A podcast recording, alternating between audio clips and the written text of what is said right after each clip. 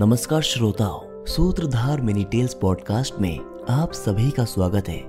मैं हूँ आपका दोस्त निष्कर्ष वाजपेयी और आज हम आपके लिए ला रहे हैं हमारे पॉडकास्ट का पहला एपिसोड। दोस्तों, आज के इस एपिसोड में आप सुनेंगे मिथिला वंश के संस्थापक और राजश्री जनक के पूर्वज निमि की कहानी और जानेंगे कि पलक झपकने में लगने वाले समय को हम निमेश क्यों कहते हैं।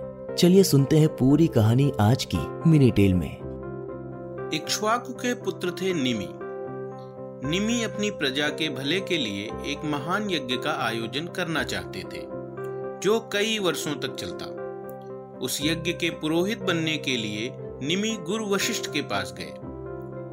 गुरु वशिष्ठ ने पहले ही इंद्र के यज्ञ का पुरोहित बनना स्वीकार कर लिया था, और उन्होंने निमि को यह बात बता दी।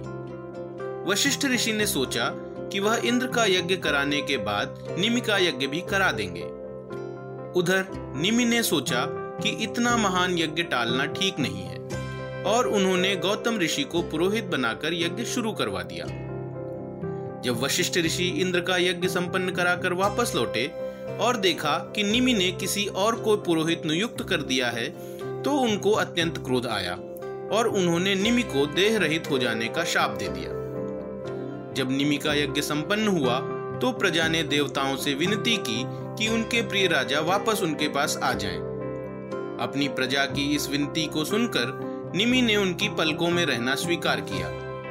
कहा जाता है, तब से निमि हमारी आँखों की पलकों में ही रहते हैं। इसीलिए पलक झपकने में जो समय लगता है, उसे निमिष भी कहते हैं। दोस्तों, हमें आशा है कि आपने हमारे पॉडकास्ट का आनंद लिया होगा। हम कल एक और दिलचस्प कहानी के साथ वापस आएँगे, लेकिन तब तक के लिए मैं आपको सूत्रधार मिनी टेल्स के अगले एपिसोड की कुछ झलक दे देता हूँ। आप में से ज़्यादातर लोग इस बात को जानते होंगे कि इंद्रदेव और सूर्यदेव, वाली और सुग्रीव के पिता थे। पर क्या आप इस बात को जानते हैं कि उनकी माँ कौन थी? जी हाँ जानेंगे उनसे जुड़ी छोटी सी एक दिलचस्प कहानी अगले एपिसोड में। दोस्तों, अपनी पसंदीदा कहानियों को सुनने के लिए आप हमारे पॉडकास्ट को सब्सक्राइब करना मत भूलिएगा।